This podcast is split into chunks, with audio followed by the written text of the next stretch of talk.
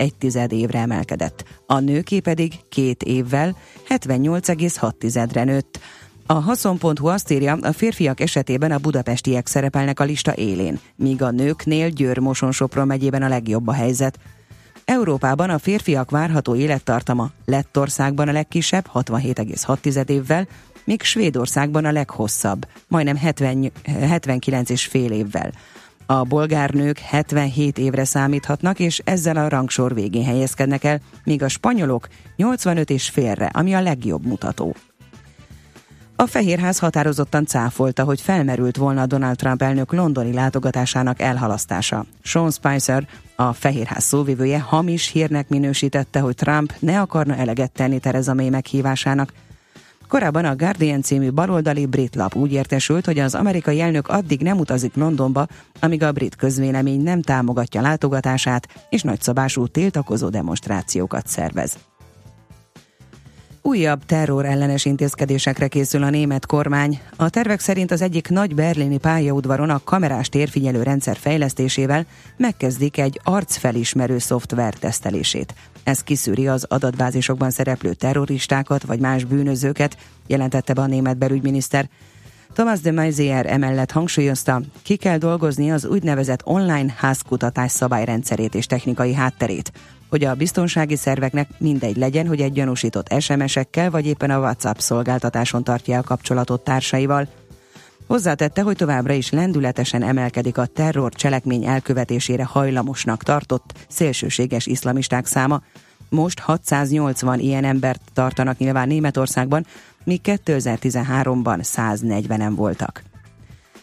A jobb-közép koszovói demokrata párt és koalíciós partnerei nyerték meg a vasárnap tartott parlamenti választást Koszovóban. A korábban Hashim Thaci elnök vezette párt. Az exit poll eredmények szerint a voksok 40,5%-át szerezte meg, így várhatóan Ramush Haradinaj az eddig ellenzékből politizáló AAK elnöke lehet, az új kormányfő.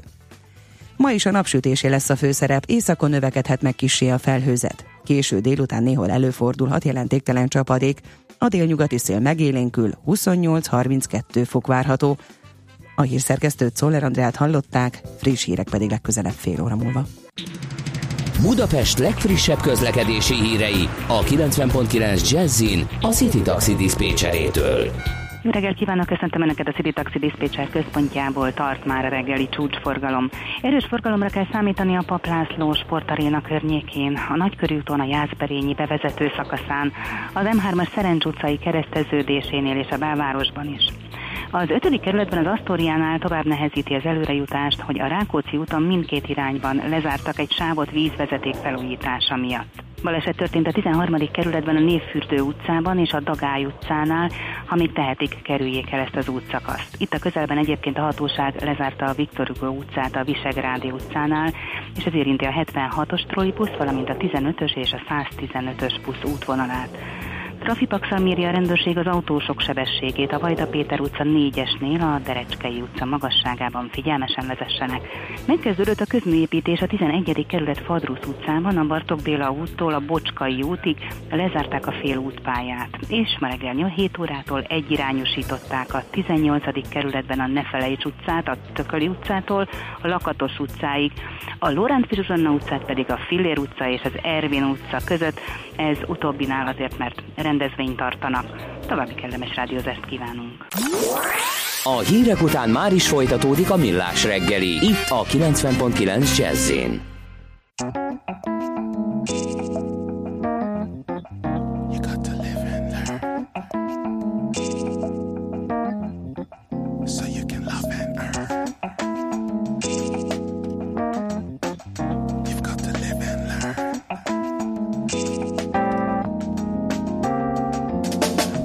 Like a tree with fruits we can see who will be in the next emanation.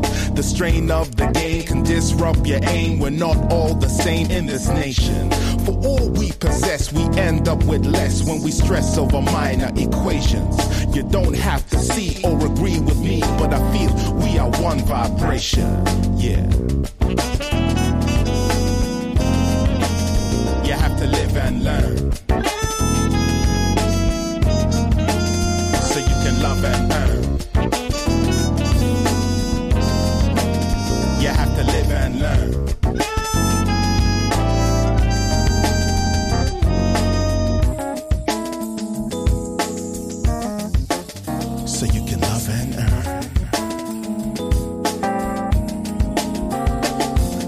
Should you conform, accept the norm and every new form of upliftment?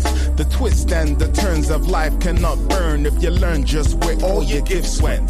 The heart is one part, the soul cannot start without some new form of commitment. This life is a prize and I recognize the importance we place on equipment. You hear me now?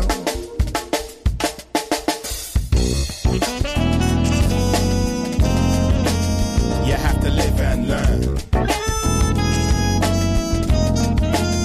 so you can love and earn. You have to live and learn.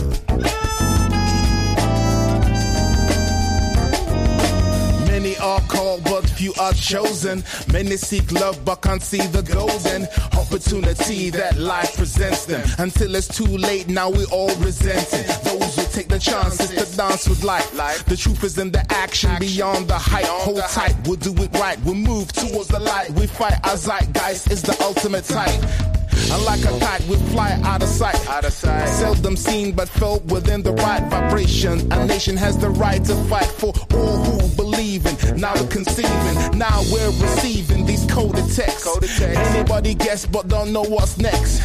Anybody neck, but don't know the text. So we spit the new text, but yo, you got to feel respect. You got to feel it, when you feel it.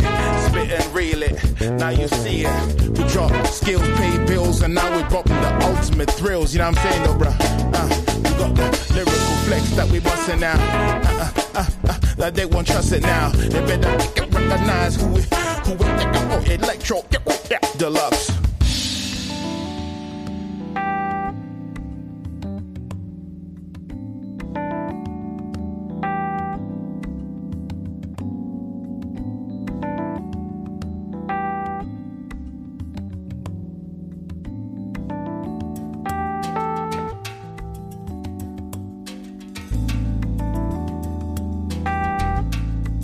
Life to the full. Embrace all you can embrace. We can learn from all aspects of our existence before we begin to chase those things that can seem to give us pleasure, can sometimes bring a lot of pain. So I learned from the simple ones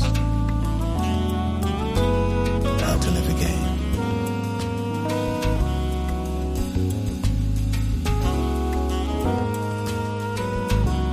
I guess we all have to live and learn somehow. Before you can really, go out in the world and feel what there is to feel and make your place in the sun. There's only now.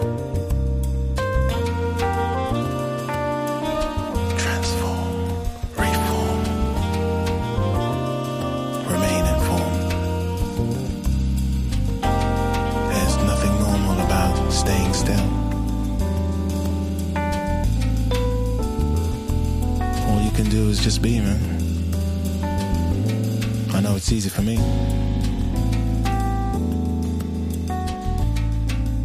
So what you gonna do?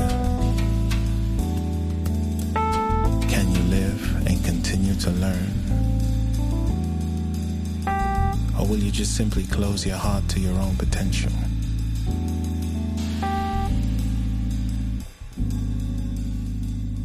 The future is now.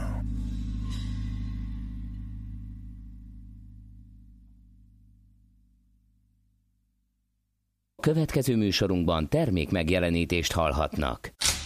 Kétféle ember létezik a világon, akinek van alibije, és akinek nincs. Az elsőnek ajánlott minket hallgatni, a másodiknak kötelező. Te melyik vagy? Millás reggeli, a 90.9 Jazzy Rádió gazdasági mápecsója. Ez nem alibi, ez tény. Egy segélykiáltás a hallgatótól 8 óra 15 perckor, a Millás reggeliben a 90.9 Jazzin, ahol Kántor Endre az egyik MC? Igen. Nem hadnagyurak. És a másik hadnagyúr pedig Mihálovics András. A Dózsa György áll Miért? Kérdezi HP 0-30-20-10-9-09, így lehet, vagy ezen az elérhetőségen lehet rá válaszolni. Aztán az édes burgonya csíráztatását szeretné beemelni a Mihálovics gazda rovatba Kiskalács, nem fog neki sikerülni, mert témabőrséggel küzdünk, és az édes burgonya az trópusi növény, és én a trópusi tanszéknek még batáta a közelébe sem voltam. Viszont Kiskalács azt mondja, így lobbizik a témájáért, hogy a 6-os befelé a nyomdától áll. Nyilván okát ennek sem tudjuk. Valaki pedig azt mondja, hogy sok toportján Mackó győz, ez nem igaz.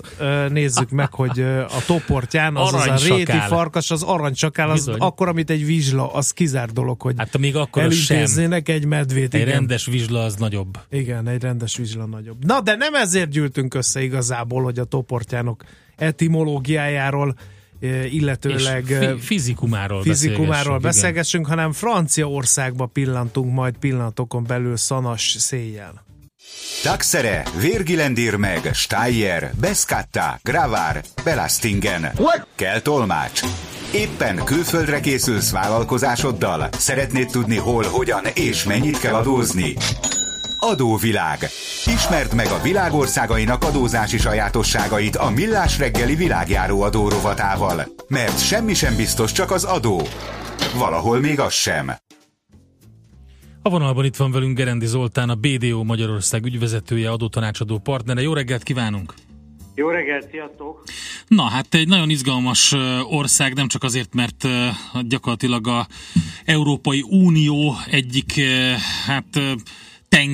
tengely hatalma Franciaország. Vigyázzunk ezzel a kifejezéssel. Hát pedig így van. A szén és acél közösségnek az eredeti tagjainak az egyike, ugye, hanem azért is, mert igen érdekes volt az elmúlt 10-15 év mindenképpen adózási szempontból. Ez így van. Tehát Franciaország ugye az EU-nak tényleg a második legnagyobb gazdasága, és a gazdasági mutatói az elmúlt pár évben, vagy években, vagy most már évtizedben kifejezetten romlottak. Tehát egy olyan országról beszélünk, amelyik méretét és erejét tekintve nagy, viszont a teljesítményét tekintve eléggé csekély.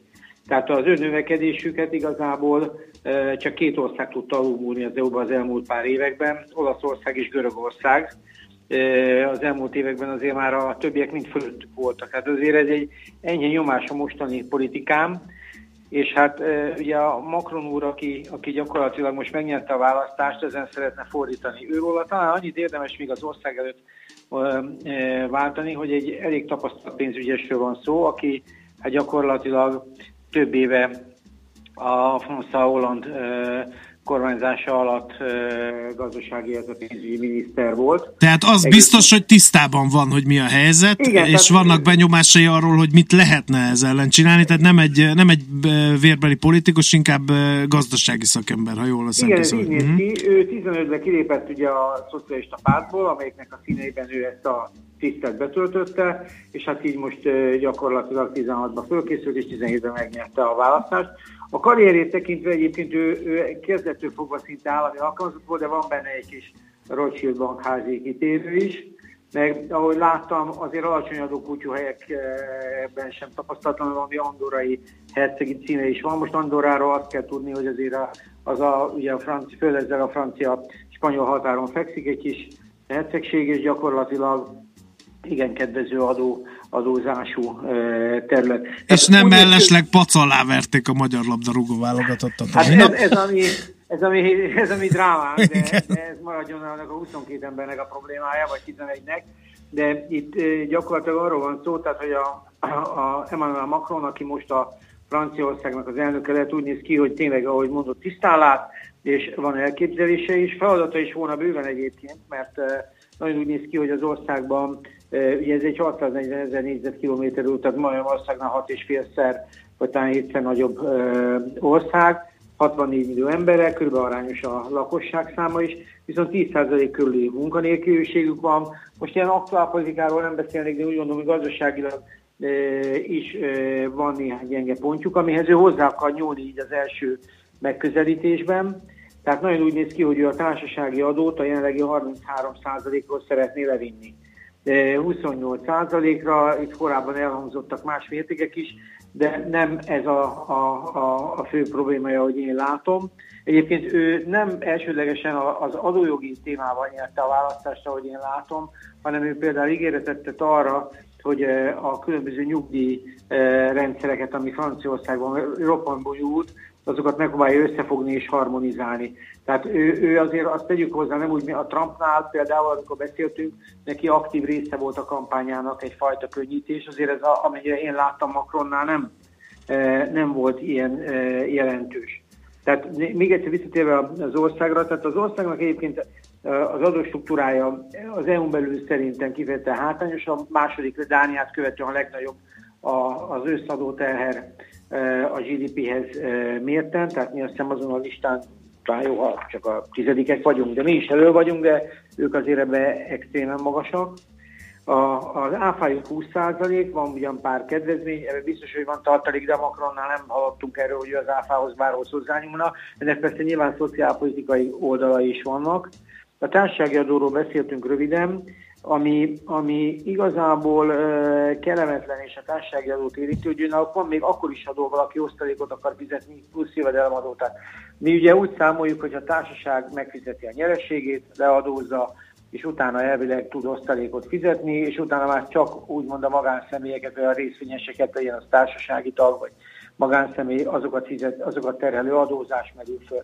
De itt úgy néz ki, hogy még azt megelőzően van egy 3,3%-os ilyen szociális, hogy hívják, és egy adó, és egy 3%-os pluszadó, ami a kifizetendő adóra van.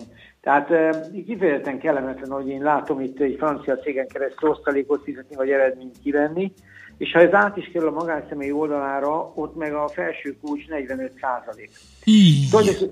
Igen, és akkor ne is beszéljünk még a szegény Gerard Depardieu-ről, ugye? Hát ő nem véletlenül lett orosz állampolgár, akkor ezek szerint. Így van, hát azért ott az egykulcsos már megismerték, és én is azt láttam, hogy az ő szimbolikus ugye kivonulása, tehát mindig óvatosan kell kezelni ezeket a kérdéseket, az nyilván egy jel volt. A franciák igazi hasfájása, ami néha már egyébként az EU szabadságelveit is üti, az a vagyonadó, ami náluk jelentős. Ez egy sarkalatos téma, és ebben a Macron próbál valamit előrelépni, talán a banki pályafutását nem elfelejtve.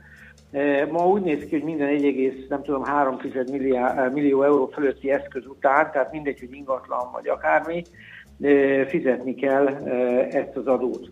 Na most ez az adó, ez gyakorlatilag, tehát ez egy vagyonadó. Tehát csak arra emlékezzünk, hogy háromfajta adótípuson alapvetően vannak a jövedelemadók, amikről beszélünk, vannak a forgalmi típusú adók, mint az áfa, amiket valahogy mindig áthárítunk, és a végfogyasztó fizet meg, és vannak a harmadik típus, a vagyonadó, ami csak azután fizetünk, hogy létezik. Ilyen vagyonadó egyébként az ingatlanadó klasszikusan, ami egy ilyen minősített fajtája ennek, de ugyanígy lehetne csomó minden más is, de ez a vagyonadó itt a franciáknál egy értékalapú vagyonadó, amiben minden beletartozott eddig, tehát valakinek 1,3 millió eurónál nagyobb vagyona volt, akkor őnek ezt fizetnie kellett. De erről azt mondták, hogy ebbe az a jó, hogy ez csak körülbelül 350 000 embert érintett. És ők fizettek gyakorlatilag ilyen pár milliárd eurót ennek kapcsán, de azt mondták, hogy hát tulajdonképpen ez a társadalmi igazságosság elve alapján egy tökéletesen működhető rendszer volna. Most úgy néz ki, hogy a Macron azért ugye a banki módját nem elfelejtve kivenni a pénzügyi befektetési eszközöket ez alól, és maradna csak az ingatlan, de hát a kérdés az az, hogy azt a kb. 60 000 vállalkozót millió most, aki felmérések szerint ez alatt az elmúlt 10-14 év alatt elhagyta az országot, erre hogyan fog hatni. Tehát úgy néz ki, hogy az ő igazi gyenge elemük az általánosan magas jövedelemadózás, és ez egy probléma egyébként Franciaországban generálisan, plusz az fölötti vagy az emelletti vagyonadó, ami egyébként náluk különböző exitadó formájákban, és én korábban találkoztam esetekkel, meg kell nézni, hogy most pontosan hogy van, hogy kimenni sem nagyon tudott a francia adófizető, mert akkor neki el kellett számolni ezzel a vagyonadóval. És az egy kifejezetten fájdalmas pont volt, mert ott gyakorlatilag a nem realizált, mondjuk tőzsdén nem realizált árfolyam nyereségeket is meg kellett adózni, Jól lehet, az értékpapír lehet, hogy már 10 éve a kezén volt, és neki még mindig csak szerzéskori értéken volt kimutatva. Szóval Franciaországban lesz a Macron úrnak bőven teendője. Igen, akkor egy ilyen óvatos adóreform is körvonalazódhat? Szerintem igen, igen, de én azt látom, hogy azért költeni is szeretne, tehát úgy láttam, hogy a költségvetésével azért terhelő kiadásokat is beállított, tehát amikor az ember megnézi, hogy mit szeretne ő csinálni mondjuk az elkövetkező időszakban, akkor ő azért a védelmi költségeket is szeretné növelni, szóval azért van itt egy pár olyan téma, ami az adó, tehát az állami költségvetés terhelni fogja, de én úgy gondolom, hogy ha ő valamit szeretné, és ki akarja mozdítani országot ebből az országát ebből a stagnálásból, akkor az adórendszerhez hozzá kell nyúlnia, csak én azt látom, hogy a munkanélküliség és egy csomó más hatás olyan mértékű ország szociális költséget hol erre az országra, ami nem lesz könnyű. Szóval úgy gondolom, hogy izgalmas időszak lesz, de attól nem kell félnünk, hogy Franciaország mondjuk hirtelen nekünk adózásba versenytársunká fog válni, sőt, de az viszont várható, hogy az európai adóversenyben ők is valahol egy csökkenő irányba be fognak szállni. Hát ha a szakszervezetek hagyják, jegyzi meg a hallgató, mert ott brutálisan erősek a szakszervezetek. Nagyon szépen köszönjük nagyon ezt a portrét, jól szórakoztunk rajta, meg elgondolkodtató volt, úgyhogy jó hetet kívánunk! Köszönöm nektek is! Szervusz! Gerendi Zoltánnal, a BDO Magyarország ügyvezetőjével, adótanácsadó partnerével festettük meg Franciaország gazdaságpolitikai portréját. Most simán politikai portré kerül fel skiccelésre, az ecsetet ezúttal majd Feledi Botond külpolitikai szakértőnk, a rovat állandó szakértője fogja forgatni. És amit nem tudott Gerendi Zoltán elmondani szóban, azt most elmondja Johnny Holiday dalban.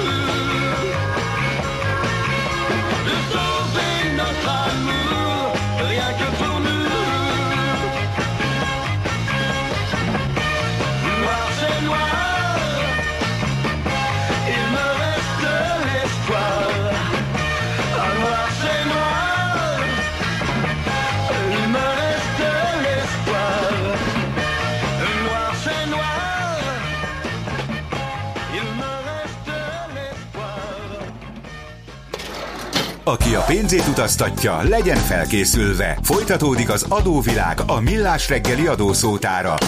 Érdekességek, adózási szokások, geopolitikai helyzetkép. No, ahogy ígértük, Feledi Botond állandó külpolitikai szakértőnk van a vonal túlsó végén. Szervusz, jó reggelt kívánunk!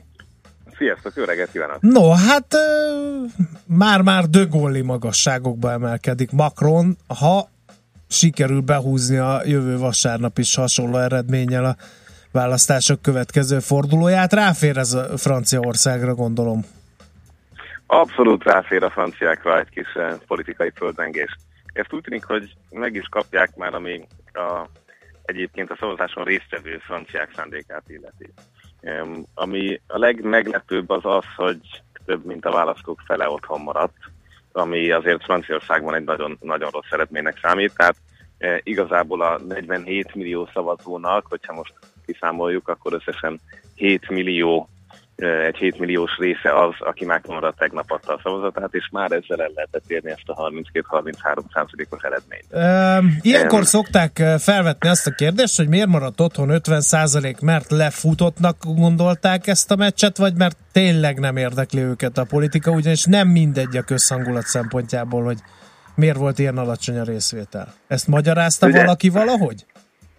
Az a baj, hogy még mindig túl sok magyarázatunk van, tehát egyharmad, egynegyed az tipikusan tényleg nem érdeklődik, vagy nem érdekli egyáltalán, de biztos, hogy vannak olyan szavazók a középbal és középjobb mezőkből, akik azért Macronnal sem tudtak kibékülni, de a saját pártjaikat sem látták esélyesnek. Ugye a szocialisták gyakorlatilag egy történelmi élszomlás szélére kerültek ezzel a mostani körrel, tehát velük is nyilván Holland miatt is nehéz volt azonosulni, míg a jobb oldal ugye az elnökválasztási teljesítmény után azért szintén eléggé lelketlenül működött, úgyhogy nehéz azt elképzelni, hogy mennyi minden lehet még a szavazók fejében, minden esetre Macron attól, hogy eléri ezt a százalékot, ugye a de Gaulle-éknál azért a részvétel nagyobb volt, tehát ennyiben azért ez egy csalóka eredmény. Tulajdonképp 8%-ot ért el az elnökválasztás, vagy 8 millióan szavaztak Macronra az elnökválasztás fordulójában, első fordulójában, tehát ahhoz képest itt 1 millióval kevesebb ember ment el rászavazni. Szóval ezek a számok kicsit csalókák, de az biztos, hogy megvan az a többsége, amivel potenciálisan letarolhatja a nemzetgyűlést, tehát azért bőven van arra esélye, hogy az 577 főnél, amilyen sokan ülnek a francia nemzetgyűlésben, több mint 400 az ő képviselője legyen. És akkor most ez a hét, ami most szépen eltellik, ez mennyiben fontos? Itt a visszalépéseknek a politikai alkói indulnak el, hogyha esetleg 3 jelölt maradt, akkor kikinek a javára lép vissza az a néhány körzet, ahol a Front National jelöltje miatt megy ez a dolog, kilép vissza, de azért innentől kezdve ez egy eléggé kiszámítható, tehát feltehetőleg kevesebb meglepetést tartalmazó kör lesz, úgyhogy inkább ilyen szépségtapaszokat lehet már csak szerezni nekik. Macron amúgy is elég ügyesen csinálta már eleve a két választás közötti szakaszt, tehát ez az egész G20-as, G7-es szereplése, ugye a Trumpos készfogása, hogy megszorongatja az amerikai elnököt, tehát ő azért nagyon-nagyon ügyesen csinálta végig ezt a mostani két forduló közti hetet is, vagy heteket, és feltétlenül most sem fog nagyon nagyot hibázni, úgyhogy bőségesen van esély arra, hogy tényleg megcsinálják ezt a nagy eredményt. Oké. Akkor nagyon egyértelműnek tűnik, hogy a nagy eredmény meg lesz. Mire megy majd ezzel a nagy eredménnyel Macron? Ugye ő majdnem, hogy a semmiből jött, és hát ugye nagyon érdekes volt, ahogy ő felépített. Ő mögötte nem állt párt gyakorlatilag a választásokig, olvastam ilyen elemzést. Most mégis akkor hogy fogják elkormányozni ezt az országot, ami azért nem mindegy, mert az előző beszélgetésben hallhattuk, hogy Európa második legnagyobb gazdaságáról van szó, tehát egyáltalán nem mindegy uniós szinten sem, hogy teljesít Macron, és ugye veled beszélgettünk korábban tán arról, hogy hát először otthon kell bizonyítani a Macronnak, hogy meg tudja csinálni, amiket mond, és utána láthatnak hozzá az Európa megreformálásához Merkellel valószínűleg tandemben. Így van, tehát most egy nagyon izgalmas parlament jön, tehát képzeljük el azt, mintha nálunk is kiesne a legnagyobb kormánypárt, és egyszer csak a helyére egy többnyire civilekből álló párt kerülne be. Tehát ez azt jelenti, hogy Macron az nem csak saját maga és a kis lendületével az elnöki palotát fogja most felforgatni, hanem a teljes parlamentet. Tehát a két klasszikus párt gyakorlatilag egzisztenciális anyagi válságba is kerülhet, míg az ő jelöltjeinek ugye 52%-a civil, ugyanígy 50%-a nő. Most már ugye utólag tudjuk, hogy 19 000 jelentkezőből választotta ezt ki. Ugye az átlag életkor az ő pártjában 46 év, még a mostani parlamentben ez 60 év volt, tehát egészen elképesztő megújulást hozhat, és igazából épp ezért nem nagyon tudjuk, hogy össze fogja tudni tartani ezt a pártját, meddig fog tartani ez a lendület, de az biztos, hogy az a program, amit ő, hát azért szintén kevés konkrétummal, de elmondott az eddigi fordulókban, az egy nagyon népszerűtlen program amúgy. Tehát francia szempontból az, hogy munkaerőpiaci reformokat hajtsanak végre, hogy bizonyos adócsökkentésekkel több mint 150 000 bürokratát majd elbocsássanak, 60 milliárd eurónyit megspóroljanak a költségvetésből, betartsák a 3%-os költségvetési hiányt. Ezek azok, amiket egyébként François Hollande is annak idején megpróbált, de neki nem jött össze. Tehát itt van egy óriási kihívás, eddig ezeket jól vette, tehát ugye eleve volt egy izgalom, hogy ez a párt be tudott futni. Hogy most össze lehet tartani, és ezt a programot ők fogják-e vinni, abszolút elképzelhető. 19 000-ből lehet, hogy ki tudták szedni azt a 400-at, aki tényleg ezt hajlandó végigvinni Macronnal. És hogy innentől kezdve valóban jön az, hogy a németekkel hogyan tudnak összhangba kerülni. Ugye Franciaország, amikor bevezetik az eurót, nagyjából egy életszínvonalon volt a németekkel, ez az, ami mostanra körülbelül egy olyan egyötödös eltérést mutat. Tehát van bőven mit nekik behozni a németekhez képest. Igen. Ez a kívás. Botond, az a kérdés, hogy oké, tehát van egy brutális többsége, vagy lesz egy brutális többsége Macronnak, vannak határozott elképzelései, talán ért is hozzá, hiszen hosszú ideig gazdasági miniszter volt az Hollande kormányban, de ott vannak a szakszervezetek. Vajon a nép akarattal szemben ezeket az elképzeléseit, amelyekre kétségkívül szüksége van a francia gazdaságnak, keresztül tudja vinni, vagy ijedős lesz, mint Hollande, mikor szembesült ezekkel a problémákkal? Ez egy picit kommunikáció kérdése lesz, mert ugye a szakszervezetek valóban elképesztően hatékonyak Franciaországban, ugye bármikor bármit megbénítanak, TGV leáll, metró nem megy, utakat eltorlaszolják. A mostani lendületet kihasználva, hogyha ezt itt az első fél évben, vagy maximum egy évben egy nagy csomagban megpróbálja átvinni, akkor elképzelhető, hogy van esélye arra, hogy össztársadalmi konszenzus legyen. Tehát ugye az, ami nehezen elképzelhető, hogyha itt le akarja szalámizgatni ezeket a társadalmi privilégiumokat szépen lassan. Ez az, amiben belebukik Hollande is. De hogyha ő itt egyszerre azt el tudja magyarázni, hogy mindenkinek kell egy kis áldozatot hozni, akkor ez elképzelhető, hogy működik.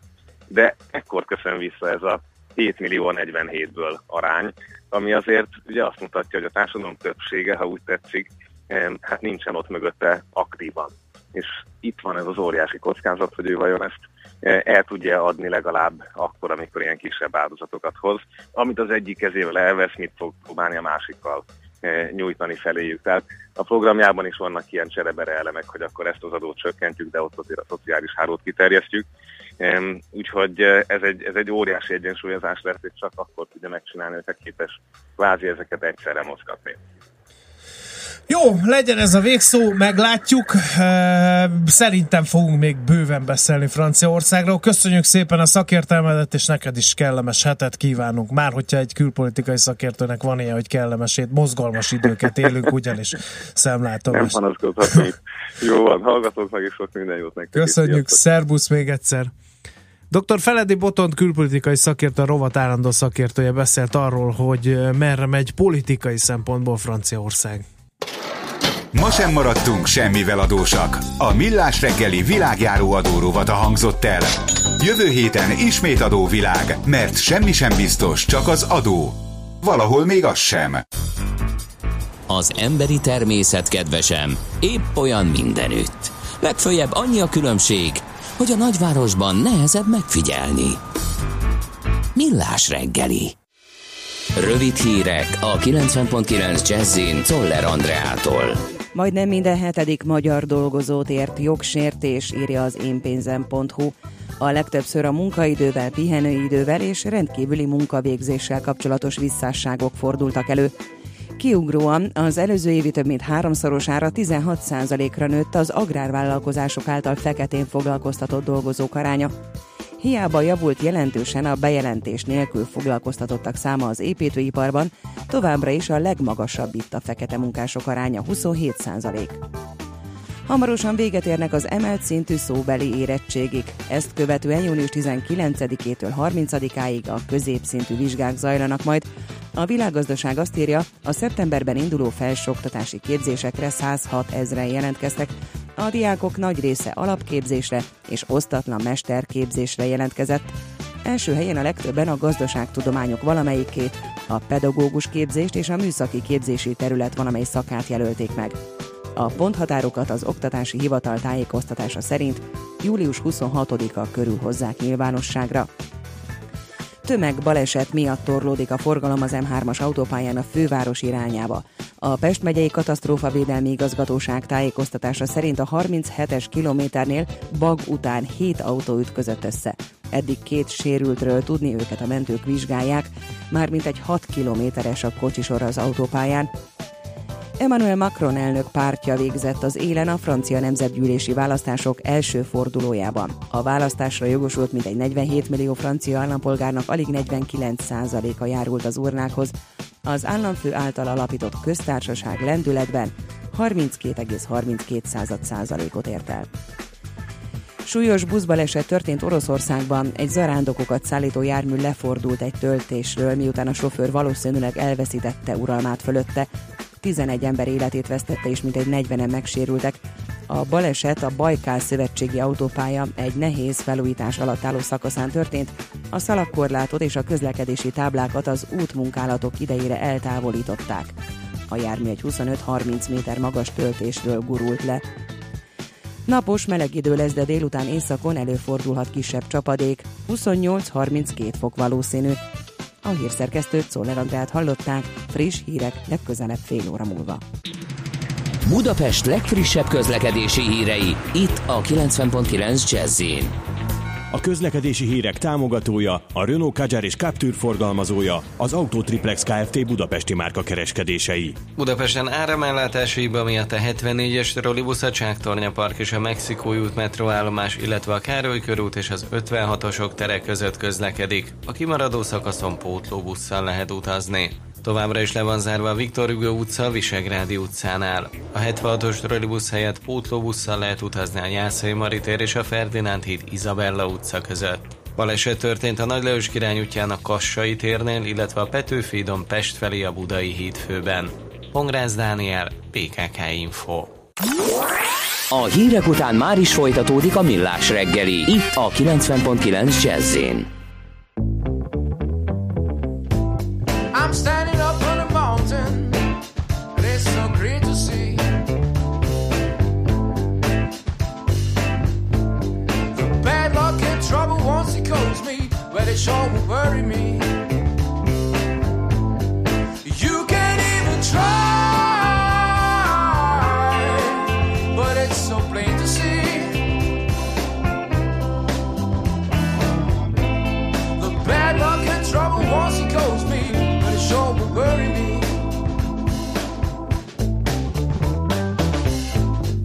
Once I was so worried, I was full of misery. I was locked up all in heavy chains. It feels like breaking free. You can't even try, but it's not so hard to see.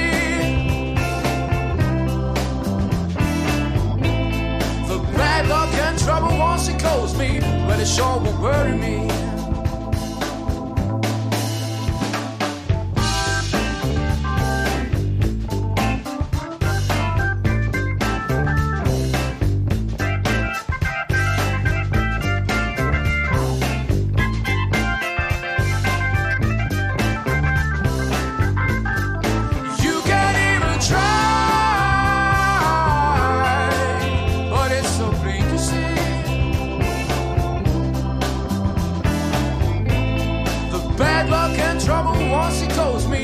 Don't bury me.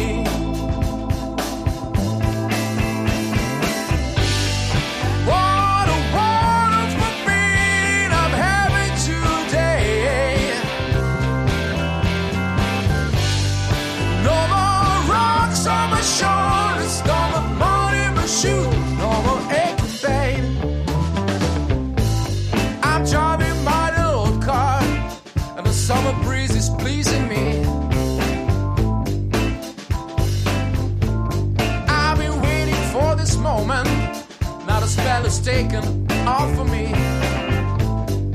You can't even try, but it's not so hard to see.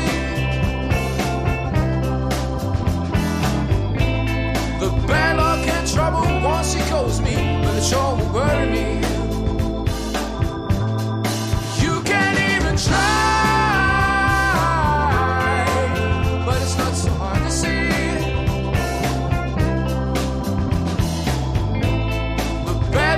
Trouble once it calls me, but it sure won't worry me.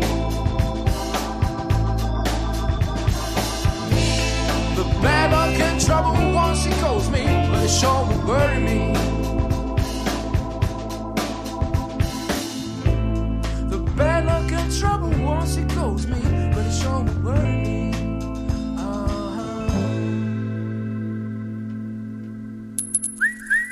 Aranyköpés a Millás reggeliben. Mindenre van egy idézetünk. Ez megspórolja az eredeti gondolatokat. De nem mind arany, ami fényli. Lehet kedvező körülmények közt gyémánt is. Gyorsan akkor mondanánk egy olyan idézetet, ami nagyon komoly évforduló. 45 éve robbant ki a Watergate botrány. Ennek kapcsán idéznénk Richard Nixont, aki azt mondta: az embereknek tudniuk kell, hogy az elnökük csaló-e, vagy sem. Nos, én nem vagyok csaló. Minden eredményemet kiérdemeltem. Hát aztán gyakorlatilag... Aztán kiderült, hogy de. Kiderült, hogy de, mégiscsak, és kénytelen volt lemondani. Ennyit a mély torokról. Aranyköpés hangzott el a Millás reggeliben.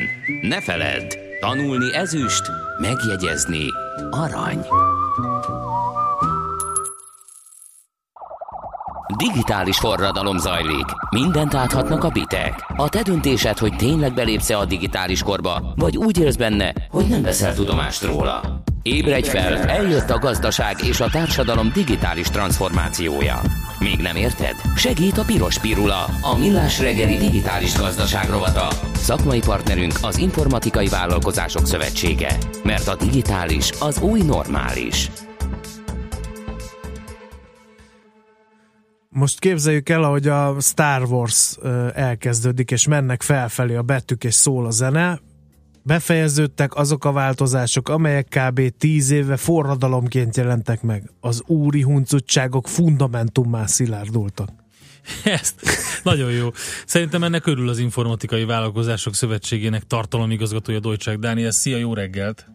Igen, gyönyörű kép volt. Jó reggelt, sziasztok! Dán, közben, amíg beszélsz, ezt fogom bejártatnátok alulra. És egyébként, ha már tombol a nyár, és akkor egy másik képbe át is vezetem azonnal, akkor érdemes egy picit hátradőlni, de persze nem azért, hogy ne dolgozzunk, hanem egy kicsit messzebből lássuk azokat, amiket így évközben azért mindenki nagyon közelről azt a légörnyedben ér. És ezt hoztam nektek nagyon izgalmas gyűjtést, amit minden évben a Kleiner Perkinsnek, ami egy amerikai befektetési cég, az egyik venture partnere szokott kiadni, egy Internet Trends. Ő egyébként azt kell tudni, hogy a Netscape-nek a tőzsdére vitelétől kezdve a dotcom felfutáson át minden fontos dolognál ott volt a Mary Maker, és az amerikai Forbes szerint a 77. legbefolyásosabb nő a világon.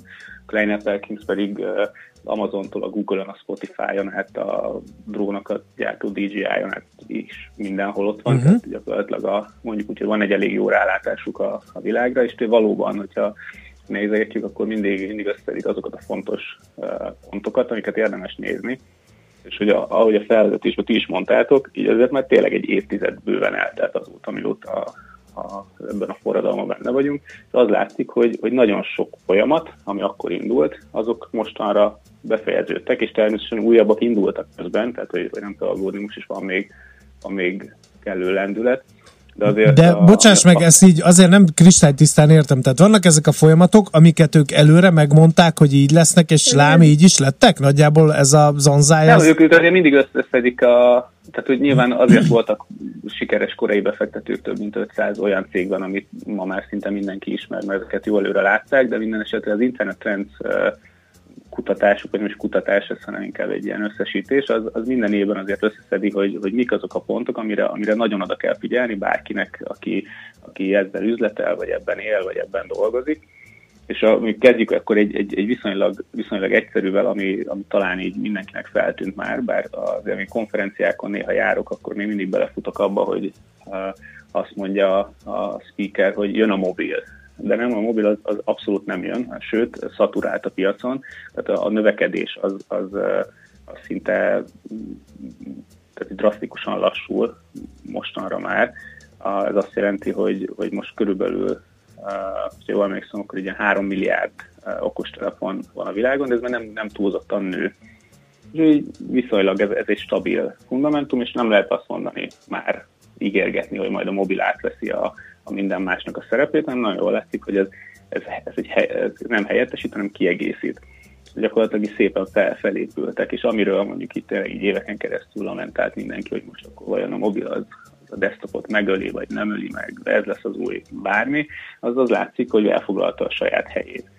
Nem lehet nélküle tervezni, de már nem is növekszik, tehát nem változik. És ami mondjuk egy szerintem talán szomorúbb trend, hogy ugyan vannak előfizetéses, meg mindenféle egyéb üzleti modellek, de azért az internetet, főleg a Google-nek és a Facebook-nak köszönhetően nagyon masszívan dominálja a hirdetés alapú modell mindenben, és az látszik, hogy a hirdetési piac növekedésének a 85%-át az egyedül ez a két cég adja. Gyakorlatilag más nem nagyon tud beleszólni ezekbe a folyamatokba, és azért biztos mindenki emlékszik valamilyen kedvenc olyan szolgáltatására vagy cégére, ami egyszer csak megszűnt azért, mert a Google megvásárolta, vagy a Facebook kihozott egy ugyanolyan funkciót, és utána már ott is volt. Ez gyakorlatilag ez is befejeződni látszik, mert mostanra talán észrevettük az elmúlt években, már nem kellett átállni mondjuk. Korábban mondjuk az egyik chat programról a másik chat programra, vagy az egyik social networkről a másik social networkről, hanem inkább ezek a social networkök, amiket használunk, a Google és a Facebook, amiket csinálnak, ők húzzák be a pici célket még azelőtt, hogy megerősödnének. Uh-huh. Jó, még néhány dolog azért érdekes, hogy ezek a 10 éve forradalomként megjelent dolgok, például ugye az is, hogy az Amazon kinyírja a hagyományos üzleteket, az, hogy ez a gaming, amikor ugye mindent játszva tanul, ugye Homo Ludens kerül előtérbe, gyakorlatilag már a munkaerőpiacra készíti fel a gyerekeket. Ugye elég igen, csak a Minecraftról beszélni, hogy ott már belecsempésztek ilyen dolgokat, hogy ezek is megvannak, meg e-sportpiac, mi is beszéltünk arról, hogy iszonyatos pénzek kezdenek az e-sportokba áramlani mindenfelől, hogy ezek ezek ilyen beteljesültek, de már lehet a következő 10 év trendjeit is látni? Igen, és mondjuk maradnék egy picit még a gamingnél, és itt is ugye az emberek fejében a játék, az még mindig csak a fiatal, mit tudom én, fehér férfiaknak az úrihócottsága az, aminek tekintjük, de nem valójában, tehát a gaming az mainstream, mindenki játszik, vagy mobilon, vagy konzolon, vagy PC-n, vagy egyébként akár ilyen Pokémon Go-szerűen már gyakorlatilag félig a fizikai valóságba kimenve, és nem is vesszük észre, de egyébként itt is ugyanúgy a hirdetési üzleti modell az, ami sajnos ledominálta a piacot, illetve mondjuk nyilván a PC játéknál ott megvan a saját ilyen romantikája, de ugye ez abszolút egy addiktív és mainstream piac, és eljutottunk oda, hogy egyébként munkához szükséges skilleket is tanít, meg fejleszteni, problémamegoldás, projektmenedzsment, egyébként, és már mondjuk egy jó 5-8 évvel ezelőtt is lehetett azért olyanokat olvasni, hogy mondjuk egy bizonyos cégeknél, hogyha mondjuk egy sales csapatvezetőt kerestek, akkor a Starcraftban volt mondjuk klánvezetői tapasztalata, referenciája, akkor az előnyt élvezett. Ne viccelj!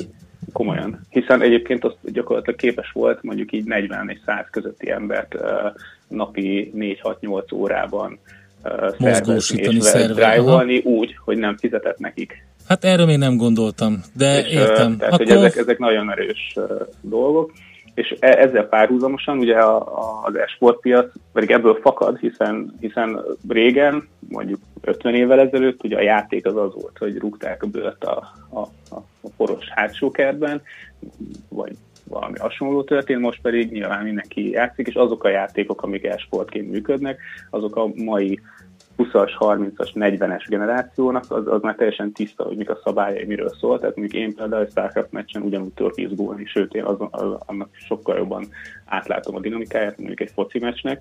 Még sose láttam ilyet. A YouTube-on beírod, hogy Starcraft és mondjuk így World Championship Finals, nagyon izgalmas meccseket látsz. Lehet, hogy én lennék az első magyar olimpikon, mert egyszer felmentem az említett játékra, egy ilyen hálózatos játékra, még nem tudom, zsenge ifjú koromban, de gyakorlatilag 15 másodperc alatt dózer volt le az első ellenfelem, és így nem okozott annyira nagy örömet. Igen, tehát hogy itt azért nyilván nem árt, hogyha van egy kis múltja az embernek, és ugye ezen a piacon látszik, hogy akik mondjuk 2000 után születtek, abban a korosztályban már nagyobb a nézőszám az e-sportokra, mint a hagyományos sportokra. Úgyhogy itt sem, és Amerikában mondjuk az NFL-ben már ezt látják és érzik pénzben. Tehát, hogy abszolút a... Ja, hogy azt a népszerű amerikai focis játékot nyomkodják, nem mennek ki meccsre? Hát nem, hanem hogy az amerikai foci helyett mondjuk a League of Legends-et. Ja. Uh-huh. Hát nem egészen ugyanaz érdekli őket. És ezzel kapcsolatos az a következő trend, és ide szerettem volna kiukadni, az a cable cutting, a kábel elvágás, tehát ugye egyre kevesebb előfizető van, aki a lineáris szolgáltatásokra előfizet, és egyébként a Magyarországon általában a tévészakemberek még bátran hangoztatják, hogy amíg élünk, addig lesz lineáris tévézés, és nincs veszélyben a reklámpiac, de egyébként igen, egy nagyon távoli pontra mutat az a vektor, ami ennek a vége, de azért látszik, és Amerikában nagyon gyönyörűen kijön már az, hogy egyre magasabb életkori korosztályban van már jelentős lemorzsolódás, aki lemondja az előfizetéseit, versus előfizet Spotify-ra, Netflix-re, akármi, amit tud hordozni, ami minden eszközén elérhető, és akkor vannak olyan társaságok, akik erre lépnek, és mondjuk Amerika meg Európa között talán ez mondjuk egy érdekes különbség, hogy Európában a tévétársaságok gyűjtik össze a sportközvetítéseket, és ők adják, Amerikában pedig sokkal inkább maga, aki a ligát szervezi,